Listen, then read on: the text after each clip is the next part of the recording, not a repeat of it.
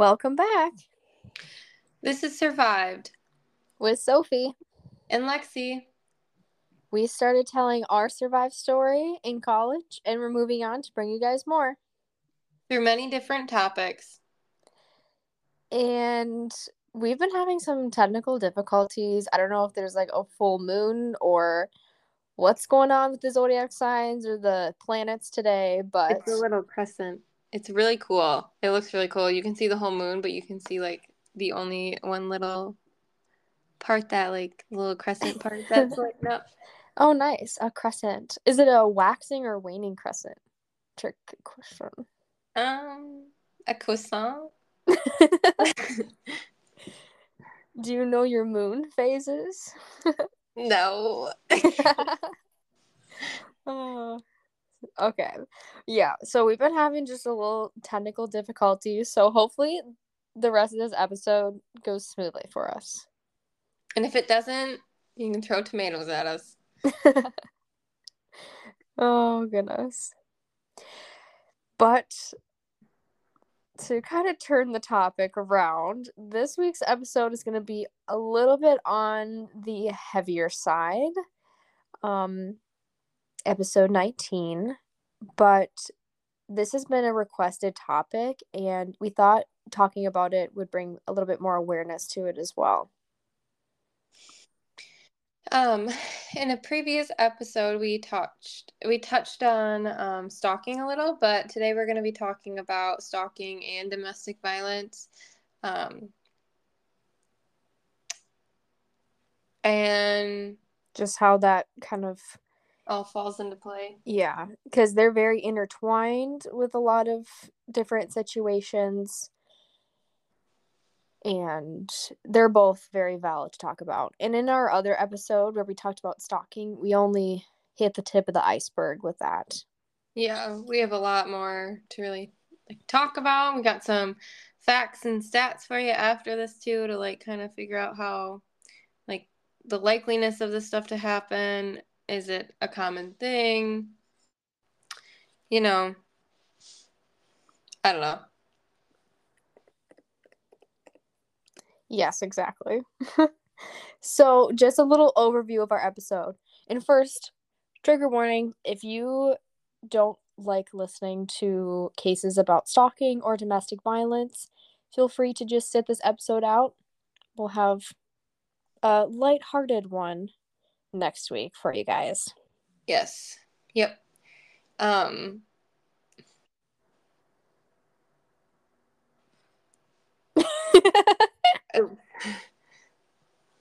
okay, overview of the episode. We're going to be talking about the case of Molly McLaurin or McLaren. I I want think to it's say, McLaurin. I want to say McLaren and McLaurin, but I it's either I think way. it's McLaurin. Yeah. So her case we're going to be talking about. And then Lexi's going to talk about the case of Glen and Bessie Hyde. A And- little throwback on that one. Yeah, isn't that like an older case? It's very old. Yeah. Ooh. I'm excited to hear you talk about that. Yeah, I'm excited to hear about Molly. And we're also going to be talking, just like discussing uh, stalking and the domestic violence and how they can correlate and how someone can escalate to that. And we have some facts for you guys. And that concludes what our episode's going to be about today. Yep. Well, Sophie, would you like to start with your story? Yes, I will take it away. So, my story is about Molly McLaurin. Molly was 23 years old and she went to Kent University in Ohio. And before I get really into this, this one is more kind of focused on the stalking and how stalking can escalate very quickly into something very bad. And I also picked this one because of her age. Um, She's our age. she is our age, so this could, We're in the age group. yeah, it just you know hits home for us for that. We can definitely relate. Oh, and it's very very sad to hear what she has went through. So that's why I just wanted to talk about this one. This is this case has always stuck with me after I heard it. So anywho, she went to Kent University. Molly met Joshua Stimson in 2016 through a dating app online, which pretty sure everyone does nowadays. A lot of people do, the majority. They didn't meet in person until a couple months later in the fall of 2016. So she probably met him, I want to say probably in the spring. They didn't say, but hmm. they were probably talking online back and forth, getting to know each other. And then in the fall, they decided to meet in person. Molly's parents did say that she never had a long term boyfriend before. And after that, after they met and he met her parents, he kind of became increasingly obsessed with Molly. He always wanted to just like be around her and hang out with her. And however, this was like kind of a love bombing stage. If you guys know what love bombing is, it's like when somebody kind of gives you so many compliments and kind of hypes like you up. Overwhelming amount. Yeah, overwhelming amount to where it's unhealthy, and then they retreat back and pull all their love and or love quote unquote back later on hmm. in the relationship. So, however, after this love bombing stage, because he seemed obsessed with her, but after that, he became really controlling of Molly. She introduced him to her parents and her friends, but he never let her meet anyone in his circle, which is a red flag. Just saying that if your person is never letting you see like anyone in their inner circle, that means there's something they have to hide. Yep. So watch out for probably that. Probably didn't have many friends, and I feel like if you don't have, I don't know, if you are kind of an outcast to begin with, you're not going to have that many people to introduce. So in a way, he probably felt, I don't know, embarrassed if you think about it. Maybe, yeah. That definitely could be a possibility too. So, all this happened in the year of 2016. And we're going to fast forward to March of 2017. So, this is the spring of March 2017. I'm guessing maybe a year after And they were still dating at this point? Yeah. Okay. So, a year after she's met Josh, she actually was considering breaking up with him. She just couldn't handle all of it anymore. There was just so much stuff going on with him she was just like, no, I don't want to deal with you anymore. You're kind of annoying. And he promised her he would change, he would get better. And they took a short break apart from each other. And then she decided to stay with him because he apologized. He promised he would change. The next month, in April, Molly and her parents finally met his parents in London they all like went to London for some running event. I'm not quite sure what it was, but they all stayed kind of in the same area. And that night, there was a huge argument between between Josh and Molly. And it could be heard from down the hall. Like her mother said, she heard this huge argument going on between them. She didn't know exactly what was going on, but um, Molly was pacing the room frantically when her mother walked in. And Molly said, You won't believe what he's done. He's been recording and videoing me. Which her is own boyfriend? Her own boyfriend at the time apparently was recording her and videoing her. And taking also like taking pictures of her. Like what though? Yeah. Like his phone or Yeah, with his phone. What the? Yeah. And another thing I will add is I think it was from like the mother's testimony during like court or something. She said when she walked in there, and that's what Molly said to her. She was freaking out about it. He was sitting on the bed, seemed cool, calm, didn't say a word, you know, like very weird. You'd think if he's getting accused of something, he would be like defending himself, but either defending or freaking out, but no, he was just sitting there just calm. So that's a little off putting. Very weird. I hmm. don't like this guy. So, after returning home from a vacation in May of 2017, so we're kind of fast forwarding a bit. That happened, the fight happened in April, and they got back home, or they went on another vacation and they got back home from a vacation in May. Molly was just done with Josh. She told her mom, I have no more feelings uh, for him. I need to just break up with him. So she waited a whole month later until she actually broke up with him because she, I guess she just needed that courage. And some girls, I think it is you need to emotionally break up with them first before you physically break up with him. I think that's how girls like work with their brains. Yeah, there's a lot of debating. I feel like when you're going to break up with somebody, like it's not just something that you just do want to whim. Not, it's not out of the blue. It's yeah. Um, a very thought through process. Exactly. So she actually broke up with Josh at a birthday party that they both were attending in June of 2017, a month later. And he shouted at his friends, She's finished with me. And that is the last time Molly saw Josh or so she thought she was going to see him. On June 18th, Molly gets a call from a family member to check her Facebook page. And when she looks, it's Josh posting horrible things about her online all over Facebook. And oh, I know, like, back in 2017, like, Facebook was the app. Like, I guess maybe, yeah, Facebook was, like, still relevant. I mean, it's not, like, irrelevant now, but people would look at Facebook for sure in that oh, year. Yeah, when it first came out. Mm-hmm.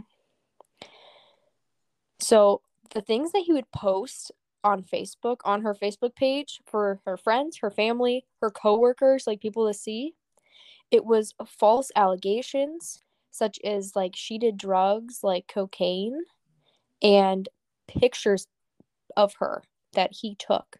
Like you know, pictures. So she was very distraught about this because somebody that she dated and you know, she just wasn't feeling it anymore and broke up and that's how he reacted to it. Oh my goodness. And this yeah, wow. yeah, insane. But the next couple things I'm just gonna say is kind of more like timeline wise. Um, just because I want our listeners to get kind of picture the timeline of how everything kind of played out here. So that happened on June 18th. She found out he's posting all this stuff all over her Facebook. On June 20th, but nobody knew this until after after the fact. But on June 20th, he actually was seen on CCTV footage from stores purchasing a paring knife and a pickaxe. Okay. So, weird. weird. A weird purchase. Very weird purchases. Mm-hmm. Especially in June. Why would you need a pickaxe in June? Uh, I don't yeah. know. You know, you'd think like for like an ice pick, maybe like to ice. I don't know. Is that not the same thing? I'm not sure. I should know what a pickaxe is. It's like with our. I don't want to give away our college, but.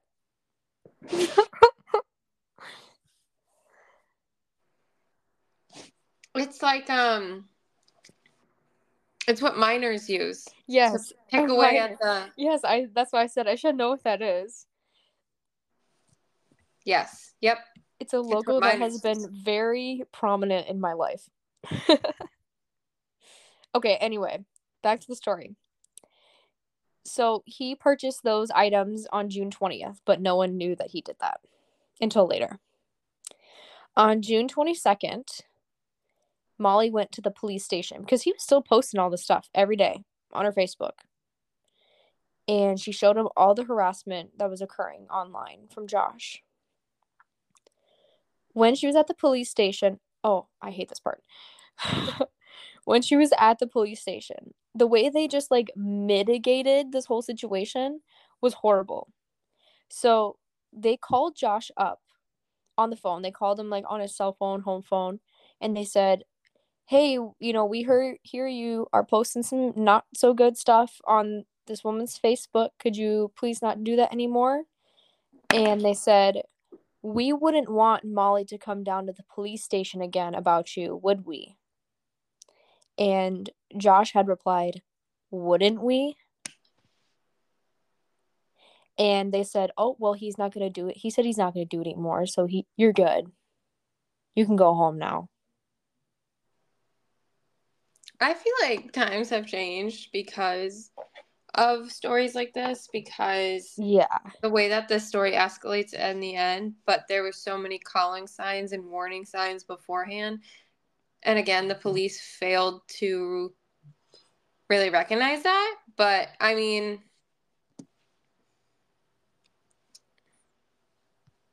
It's just I don't know. I I can't believe like they were like, "Oh, it's just some like drama," but they thought it was honestly boyfriend girlfriend drama.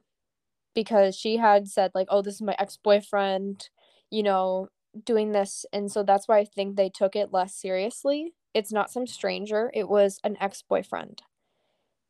So they were like, "Okay, he's just mad because you broke up with him." you know, he's going to get bored of it, so we'll tell him to stop. And if he doesn't listen, then maybe we could do something later. But, like, you know, they just were kind of like loosey goosey about what they were doing. yeah, they weren't really following through with it. And they didn't take it seriously at all. So Josh kept posting on her Facebook very alarming things, acting like there was more to come. On June 27th, the police called Molly and informed her that Josh had taken down all of his posts because he just doesn't want to look bad for his new clients. Just like all of a sudden, took down all of his Facebook posts and said, Oh, it's because I'm getting new clients for work and I just don't want to look bad. But you were posting them for almost a week, dude, and you didn't care? I, I don't think that makes sense, you know? No, I'm sorry, but people are going to screenshot that stuff. Yes. iPhones were made to screenshot for a reason. We were doing it back in 2017. Yep. Mm. but yeah, so that was just weird. She definitely thought that was weird. So the next day, Molly. So another thing I will say about Molly is she was attempting to become a personal trainer. So she would go to the gym every morning and she would record herself working out and instead of like going to a personal trainer class because she liked working out doing her own workouts more but she'd just have to record herself and so she did that on the morning of June 28th. She visited her gym called Pure Gym at the dockside in Chatham, I believe. Yeah. On the yeah, and that was the morning of June 28th. And that evening, she went out with her friends at the Ship and Trades pub to celebrate one of them getting a new job. Shortly after, Josh had entered the pub with another group she did not recognize. Molly was not necessarily scared, and everyone in Molly's friend group was just thinking, like, you what a creep. Why is he here? Because he won't leave her alone. Yeah, exactly.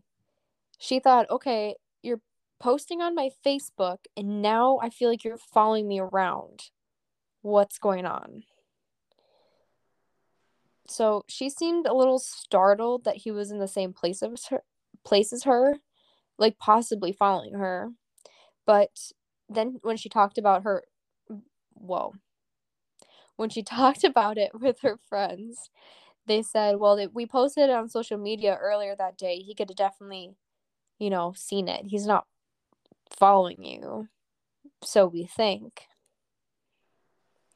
And Josh walked past her group of friends to the smoking area. He didn't smoke. And he just watched them. Molly was uncomfortable and just wanted to leave and tell her mom that Josh showed up to the pub. Her friend replied, Don't worry about that psycho. Hmm. Uh, yeah, exactly.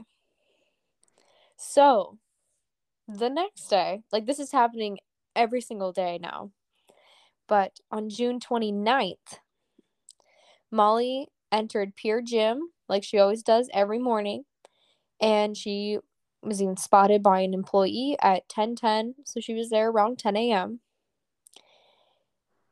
She went to get a workout in and record herself for her personal trainer certification. Since it was early, there was no one else in the facility. Josh had entered the gym after Molly. And if you guys would like, I'm just warning, there is a video of the footage in the gym where you can see him walking like up the stairs. And it's very strange because he walks up the stairs to the gym, he turns back around and walks back down the stairs. Like he walks halfway, walks back down, and then walks all the way back up the stairs again, and then enters the area where Molly is. So it's like he's fighting himself on if he should go inside or not. I feel like he's aware of what he's doing, but he just can't help himself. Mm-hmm. Because it's almost like he thought, no, like I shouldn't be doing this. Turned back around, went downstairs, and then and then he was like, you know what? Never mind. I'm gonna do it. Yeah. And then after he walks back up the stairs and walks into the room, he picks a spot right next to Molly to work out in. And there is also footage of them two alone in the gym. And it's so strange because she's in the middle of recording herself. He walks in, he sets down like a mat next to her, and then he just starts like working out, just like full on, not even warming up or doing anything. He just starts doing like ab exercises, just like and if anyone ever works out, like you know you have to do like a slight warm up or stretch, something before you just like start lifting weights or even doing ab exercises. So that was just super strange to see that, I guess. So you could tell like his intentions were not to go there to work out. nope. Molly finally like you you can see this in the video too, but Molly stopped what she was doing, walked up to him and she said, "Are you following me now?" And she texts her mom at 10:45 and says, "Mom, he is in here in the gym and he is next to me." He called or sorry, she called her mom and her mom said, "Come straight home and to drive safe." She sent a text to a friend at 11:02 saying, "I feel like I'm looking over my shoulder all the time." And in the footage, you can see Josh after Molly confronts Josh, he grabs his stuff and leaves. But he does the weird stair thing again where he walks down the stairs. He walks back up, but he doesn't walk fully in. He peeks in there to see if Molly's still in there, and then he leaves quickly and walks outside. I believe that he walked to his car so he could watch Molly go to hers. But we're not sure about that. Hmm. So he might have watched her to her car, he might have followed Molly to her car, but he did attack her. She got into her car and he yanked the door open and started attacking Molly. A bystander, Benjamin, Benjamin Moore, attempted to halt the attack on Molly, So you go, Benjamin Moore. Thank you for trying to save her. And I will save everyone the gory details, but the paring knife was used on Molly. And when police arrived at the scene, Josh walked up to them and said, You want me. He was covered in blood, and Molly was pronounced dead at 11:43 a.m. at the scene. That poor girl. That liter okay, so if you think about it, she broke up with him on June 18th. And then within a matter of days. 11 days. That took 11 days for him to do that. Mhm. And there was a pattern of him with other girls in the past. Um not to this extent, but to the extent of stalking, um harassing and things like that like his past girlfriends. So it's just like ugh. And he is de- he definitely like is put away because it was um planned out, you know, premeditated. Well, he premeditated. He admitted that he did it. Yeah. And I don't know that like whole footage of him going halfway up the stairs and then down and then way back up just kind of shows you that he took a second to think about what he was doing, mm-hmm. walked away from it, but then said, "No, never decided, mind. I'm still gonna do it." Yeah, decided to do it anyway. And the fact that like she just was talking to her mom, saying like, "I'm coming right home. I don't feel safe," and she said it to her friend like, "I don't feel safe." At eleven oh two, that was like, and then forty minutes later, she's dead. It's insane. It's so sad. Oh. But yeah, that story has always stuck with me, especially after I watched the footage of it of um him walking up and down the stairs and um Molly in the room like saying like why are you following me? It's just like wow. I don't know. I can't believe something like that can escalate so fast. And people don't think it can. No. And the sad part is, it's like the police could have maybe stopped this earlier, but they didn't. I think there was probably a little more that should have been done on their part. Um, mm-hmm.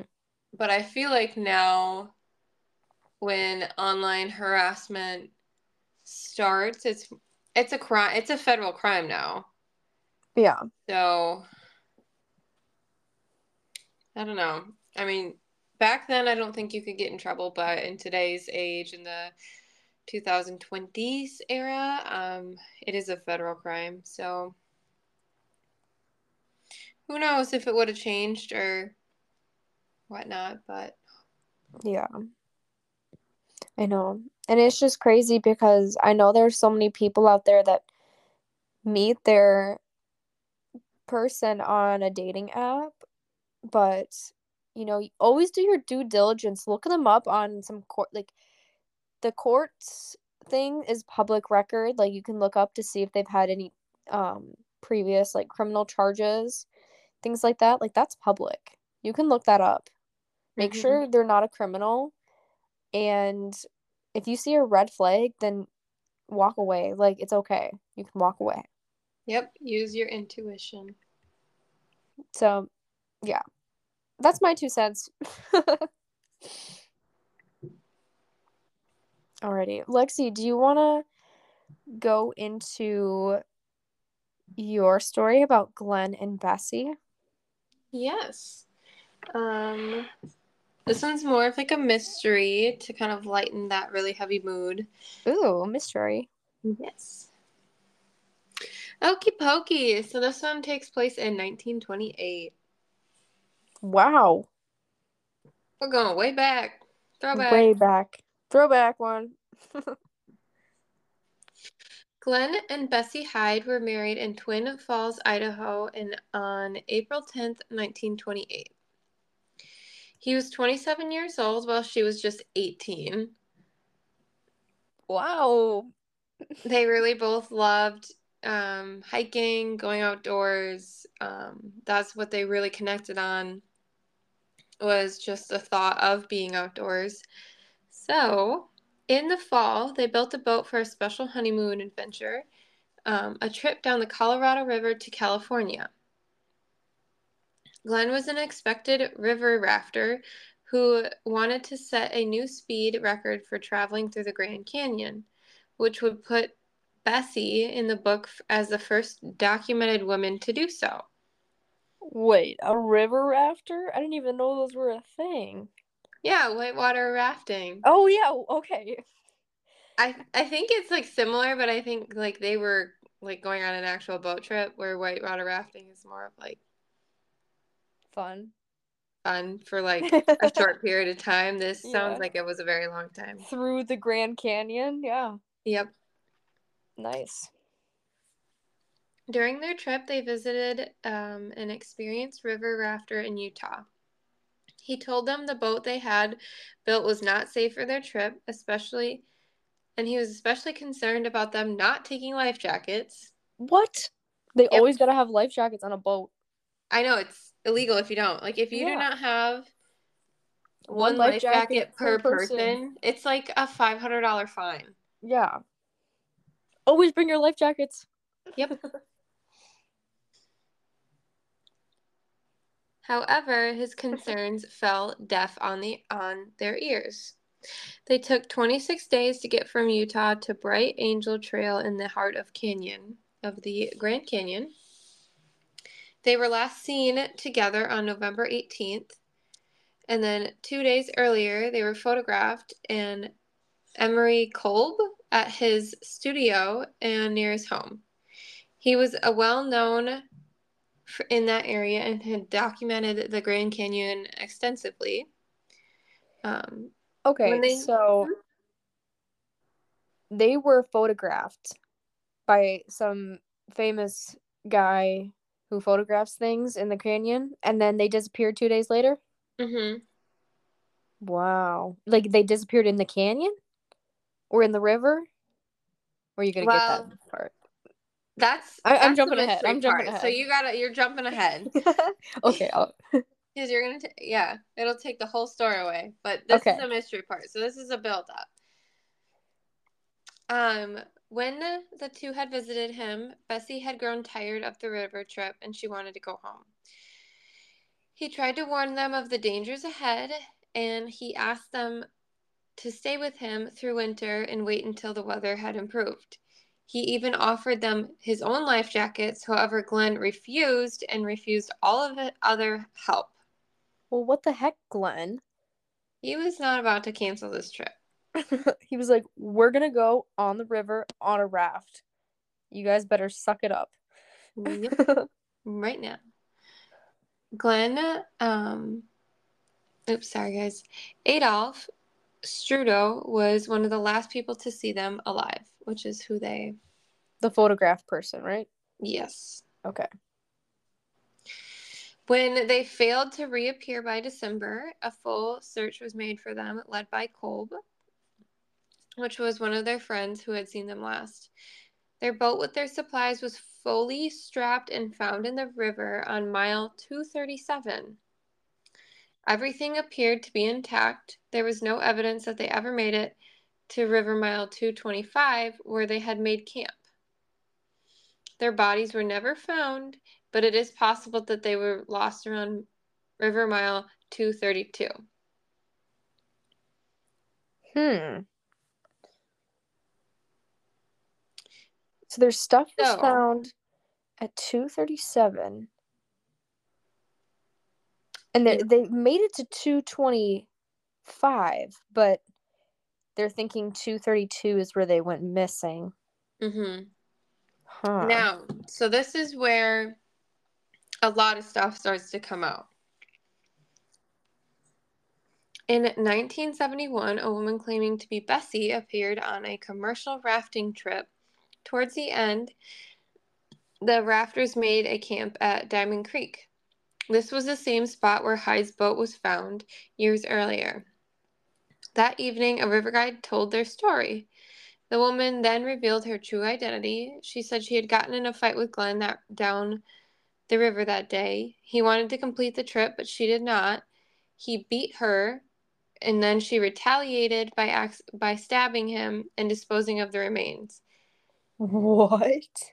Interestingly, she was the exact same age as Bessie at that point as she would have been in 1971. However, this woman took back the tale when police had interrogated her. Interesting. So, in 1976, a male skeleton was found on Kolb's property, and it was believed to be Glen. Um, it was for it was given to a forensic anthropologist, Dr. Walty, Walter Burke. By he was determined that it belonged to a male Caucasian, 20 to 23 years old, six feet tall with light brown hair. He also discovered a bullet embedded in the skull, and it was a .32 projectile that came from a revolver that was manufactured in 1902. The production that dates back to this specific gun and the clothing fragments found on the bullet date back to the 1920s. Interesting. And that was found on their friend's property? Yes. Oh. So, mm-hmm. there was a theory that Kolb had murdered Glen so that he could be with Bessie. oh. However, it seemed unlikely that he would keep Glen's remains with him. Dr. Birkby surprised a picture of Glen's skull over the precise compare bone structure. He determined it was a different shape than Glen's face. He pointed out several different discrepancies, such as the eye orbits were angled differently, the cheekbones were wider, and the shape of Glen's chin was different. Based on the examination, um, Dr. Birkby recanted his statement, later stating that it was not Glen. Okay. So far, no one has, no one knows what happened to the Hydes. Um, so after this whole thing was found, and in this camp um, containing, this was like her last entry in her diary. I'm going to read this to you guys, and then I want to explain a couple theories that a lot of people have about this case. Um, so, a poem from Bessie. Oh, mamma dear, please come, my dolly must be drowned. When I put her in the creek, she sunk without a sound. My poor eyes filled with tears, where could Dolly be? Perhaps she turned into a mermaid and drifted out to sea. Uh, so that was the last entry in her diary. Wow. I don't think the dolly is um a doll that she's referring to. No. Uh, so a lot of her friends and family said that Glen wasn't the nicest to her. He was very controlling. He beat her, obviously, because it came out earlier in the um, story. And I think she took her moment because, I mean, you're in the 1920s. The div- divorce wasn't a thing. Like, you didn't do that. So you're 18 years old. You want to go home. Your husband's not letting you go home. And when you do say you want to get home, go home, you just get beat for it. And so I think she just took it and ran. As soon as she killed him, she just was like, I have to become someone else. I can't become Bessie because they're going to ask me what happened and I can't. She's probably like scared. So she just probably came, became somebody else. Yeah. And like you said, she was 18 and he was what, 27? 20, yeah, 28. 28. So that's like a 10 year difference. Mm-hmm. And that's a huge difference when you're in your teens versus your 20s. Yeah, like and she just in 18, like that's young. Like you're still you just turn an adult, you're still experiencing life. And to be like chained down to someone who's not very nice to you and that you're, you know, confused about and all that kind of stuff and you're like well i feel like i'm stuck with him now and when you're out at sea like that or on that river and she's like okay this is my moment. I need to go. I need to run. I need to do something to get out. That's you know probably what happened. Especially with that uh poem she might be talking about like the dolly is him is glen. Yep. especially That's what I thought too when I heard that. Yeah, especially since they kind of debunked the skeletal remains not being his. He could have definitely drowned, but it's so strange they never found any bodies.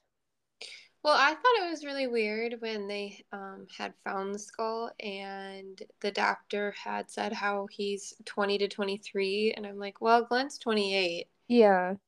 And I guess I would like to say this too. I think there's a huge difference between an 18 year old and a 28 year old versus a 28 year old dating a 38 year old. You like you're closer in like your life stages when you're 28 to 30 than you are when you're 28 and 18. Yes. And everyone, I know women and men, they develop their brains differently, but women, it is from like what, 21 to 25 is when your frontal cortex develops. And it honestly is weird, like, because you'll wake up one day and you'll be like, I'm wise. I know what I'm doing now. Or not like what I'm doing in life, but like you're just like, you can feel the different feeling in your brain. And then men, it develops later in their life, like late 20s. So he had a, or maybe early 30s. I'm not sure. Don't quote me on this science stuff. I'm not sure. But I know men develop later with their frontal cortex. That's why they, you know, need help sometimes. But Usually when they have them held back if they're summer babies. Yeah. So that is probably like he probably was like, you know, way more developed in life. He had a more developed brain. Her brain wasn't fully developed yet. And she so she was like, "Oh, I don't know what I'm doing, you know. I you know, at 18 you think you know what you're doing, but then you turn 19, 20, 21 and you're like, "Oh, I don't know what I was doing at 18." Yep. So, yeah. I mean, That I think another part of this is like it was in 1928 and Yeah. you didn't really date back then either. So, really, before you marry your spouse or your significant other, I feel like you don't really know them and who they are as a person or how they're going to treat you later on in life, too. So, yeah, I think back then it was it was definitely different dating style than it is now, especially in 2022. How many years? Like, is that a whole cen- That's almost like a 100 years. that is that a century? I think so. Yeah. The decade is 10 years, Yeah. a 100 is a century. Yeah. So that's Yeah. only a cen- century. Hmm. If we're wrong, let us know. We don't know anything. Okay. We went to college, but that does not mean that we learned anything. yeah. Not the important things. No, I didn't. Nope. Alrighty. But yeah, so like we said in the beginning, we wanted to dive a little bit more into stalking with this one and kind of touch on the domestic violence. But like we will probably do another episode later on deep diving into domestic violence, but we definitely just wanted to touch on it. Um, especially with the whole stalking and domestic violence case that we talked about first. But some facts about DV, we're going to shorten it for domestic violence, DV, and stalking. 40% of stalking victims are stalked by a current or a for- former partner. So that's almost half. That's insane. That's a big number. And I would also like to say it's not just males. It's not just male stalking females. There are a percentage of females stalking males. Girls so be we're- crazy. we're not just going after the the boys here. No, no. Um, when I first saw this, when I first saw this stat, I think I almost cried because this is a really high number. So, 50 percent 57% of those current partners that you're dating they're stalking you during that relationship so that's That's over half. yeah i mean What? That's almost like 60%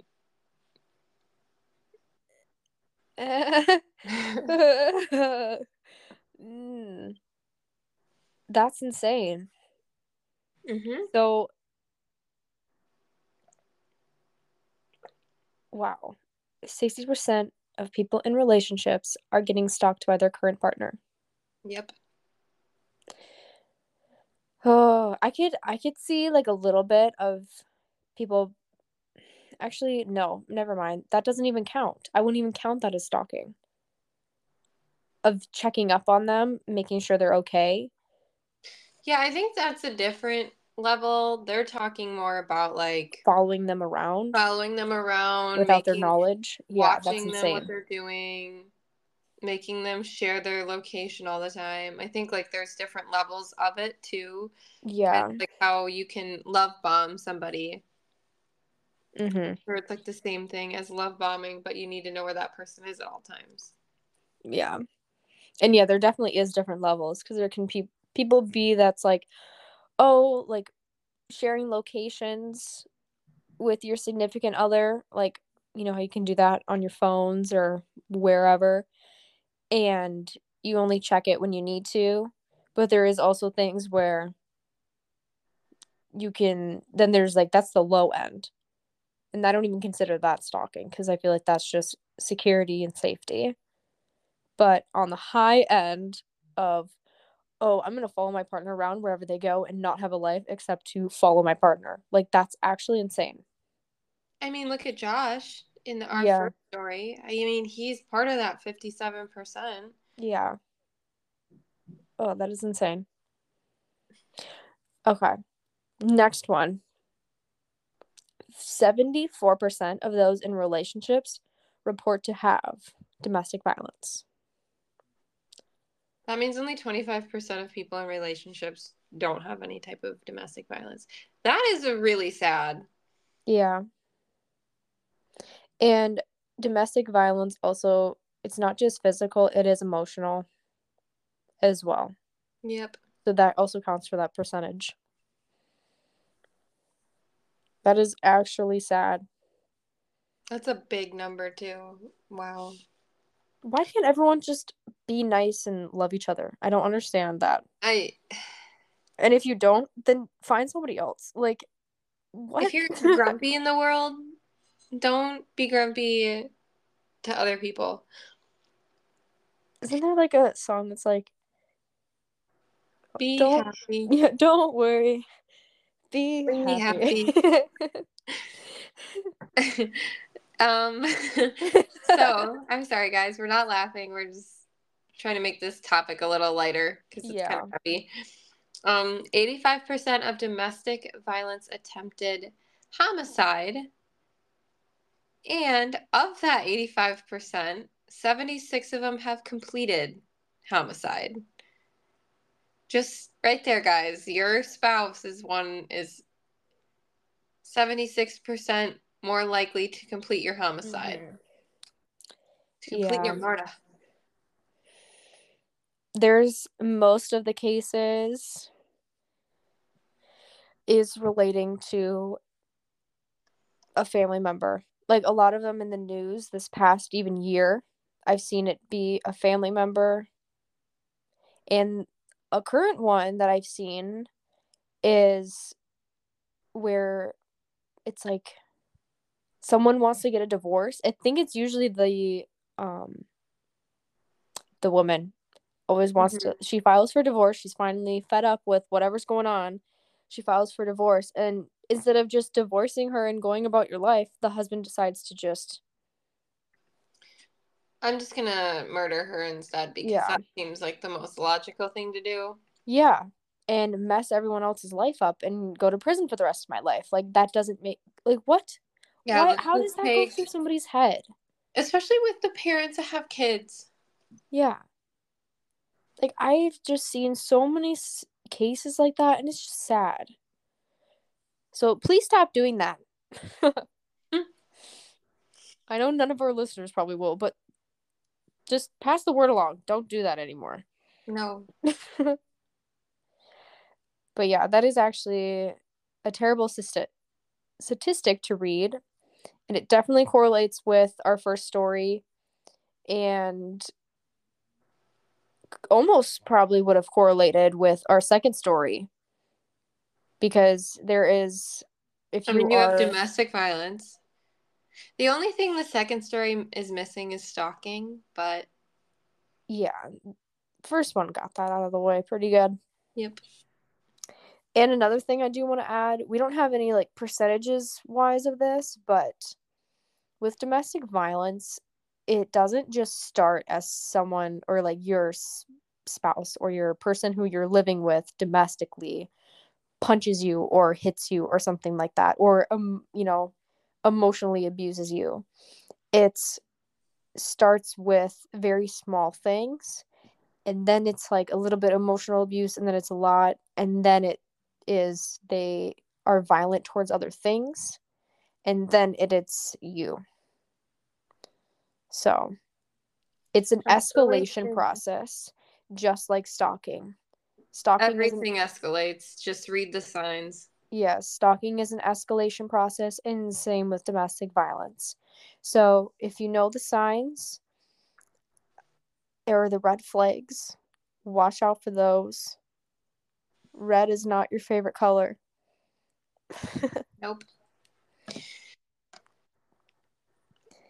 So I just hope everyone got a little bit of knowledge knowledge and information from us today. And we'd also like to put out there, and we'll put this in our um, show notes as well.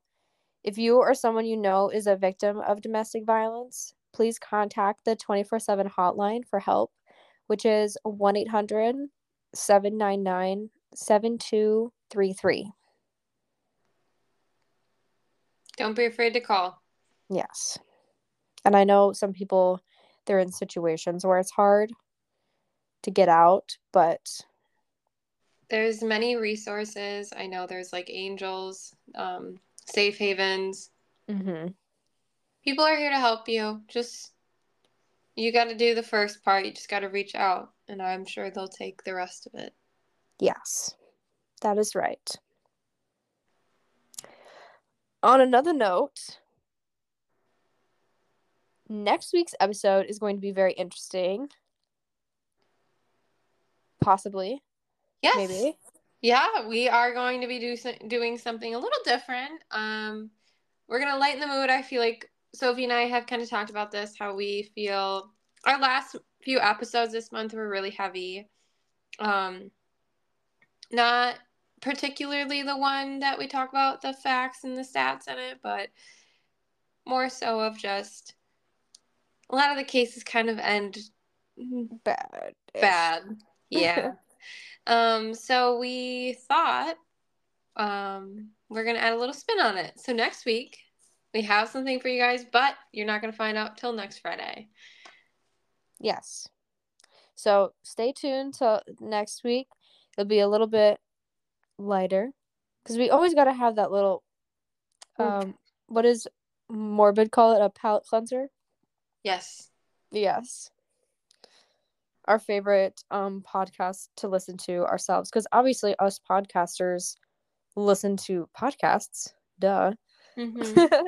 is morbid, and they say that they always got to have a good palate cleanser between these. So we'll have a palate cleanser for you guys next week. Yep, we will be ready for you. Alrighty. Well, I hope everyone has a good night, has a good rest of your week, and a good weekend. Yes, enjoy your weekend, and we will be back. And this has been. Oh, wait, one second.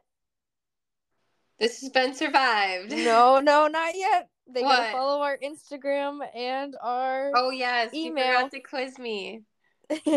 we'll get other social media up I promise, guys. It's just it's been a little busy and a little hectic. Um, Sophie was in Mexico.